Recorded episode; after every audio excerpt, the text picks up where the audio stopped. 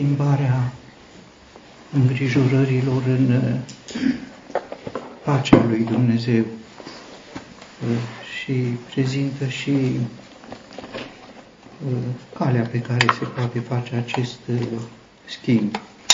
Știm ce înseamnă îngrijorările, cu siguranță.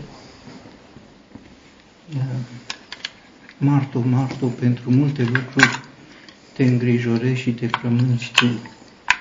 Lucruri comune, unele mai mari, unele mai mici. Calea care o propune cuvântul aici este să aduceți la cunoștința, faceți cunoscut lui Dumnezeu.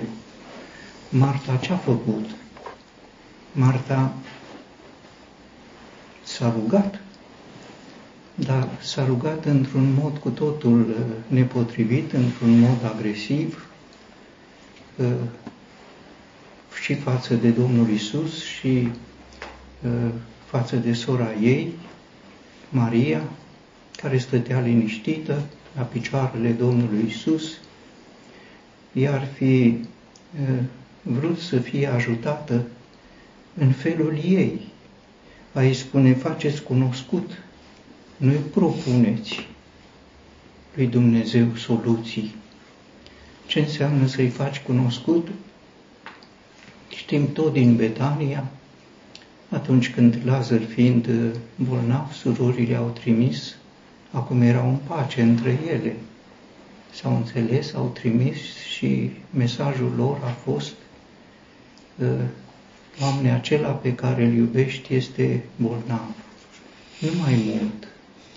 Aceasta înseamnă să transferi uh, în seama lui Dumnezeu, să-i faci cunoscut, uh, fără să propui uh, soluții.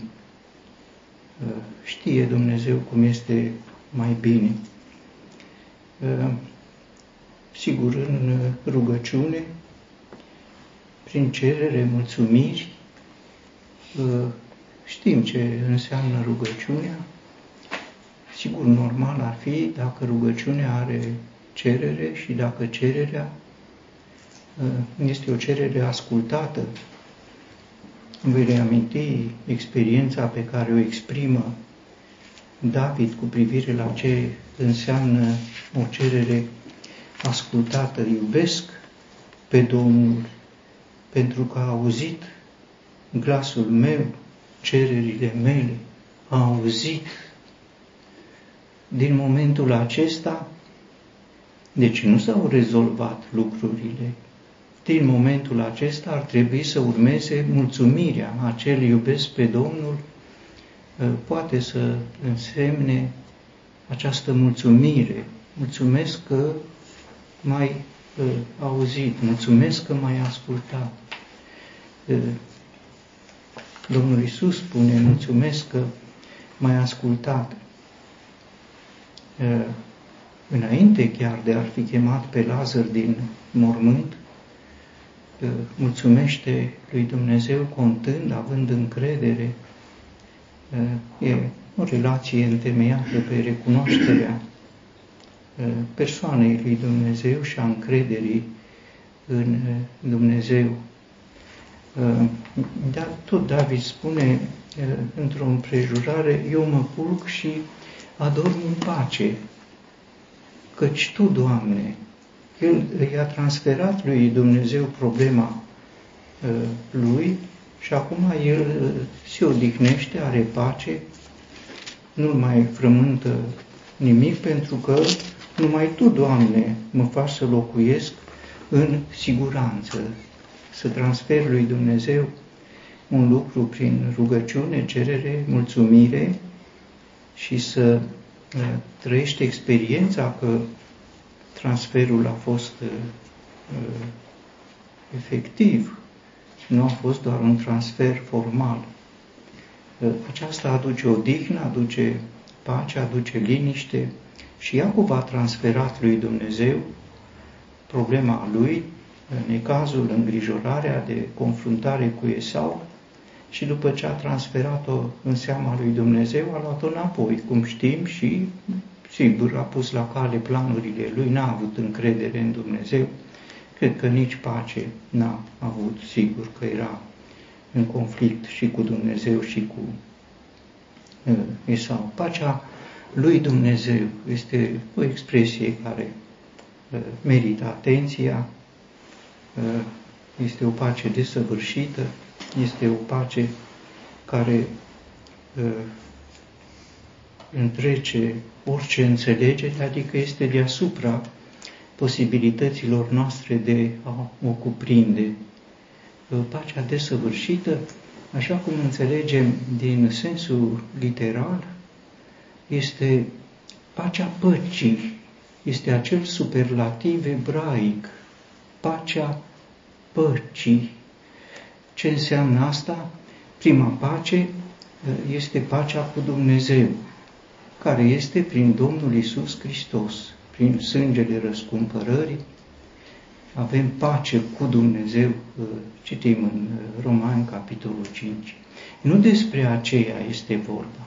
Aici este pacea păcii, este pacea cu Dumnezeu, care este o pace trăită în împrejurările punctuale, zilnice, când se spune nu vă îngrijorați de nimic, sunt lucruri mici, sunt lucruri mari, ne îngrijorăm ă, să venim la adunare. Sigur, ne dorim să venim la adunare, apar mici îngrijorări, să ajungem la timp, dacă venim cu mașina să găsim un loc de parcare, sunt, sunt probleme mici, nici nimic, nu vă îngrijorați de pacea păcii.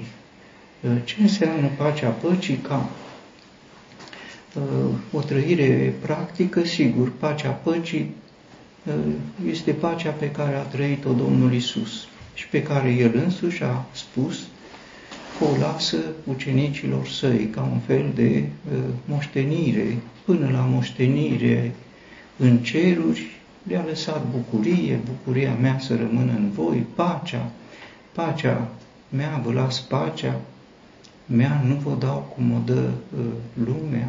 În lume veți avea necazuri, în mine pace, uh, deci pace în mijlocul necazurilor, așa cum a trăit Domnul Isus, în fond pacea lui Dumnezeu este pacea Domnului Hristos, pentru că El e Dumnezeu care a trăit în împrejurările de pe acest pământ, în confruntările noastre comune. Ce înseamnă această pace a lui Dumnezeu? Este dacă eu mă îngrijorez de ceva, indiferent ce, putem în mintea noastră să facem un, exer- un exercițiu. Eu mă îngrijorez, pentru mine este îndreptățit să mă îngrijorez. Dumnezeu se îngrijorează? Se îngrijorează Dumnezeu de problema care pe mine mă domină, mă frământă, se îngrijorează Dumnezeu, am o lipsă, se îngrijorează Dumnezeu, am o problemă, se îngrijorează Dumnezeu, e o situație, nu știu rezolvarea ei. Eu mă îngrijorez și mi se pare drept să mă, se îngrijorează Dumnezeu. Aceasta este pacea lui Dumnezeu. Dacă eu mă îngrijorez, să-mi pun întrebarea, de problema aceasta se îngrijorează și Dumnezeu. Dacă nu se îngrijorează Dumnezeu și eu mă îngrijorez, atunci am ieșit din comuniunea cu Dumnezeu, l-am lăsat pe El și mi-am luat îngrijorarea mea, care mi se pare că este mai îndreptățită pentru mine, că eu n-am soluții și Dumnezeu, Dumnezeu, Dumnezeu acesta este Dumnezeu care vrea să ne ofere în schimbul îngrijorărilor noastre, să ne ofere uh, pacea Lui. Se spune despre uh, Martin Luther, uh, sigur, reformatorul din vechime, din secolul 16, frământat cu multe probleme datorită confruntărilor la care a fost expus, că a venit odată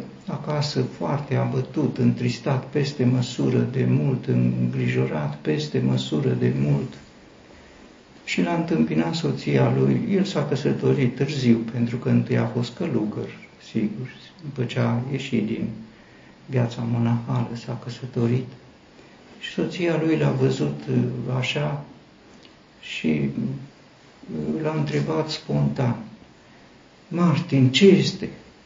A murit Dumnezeu?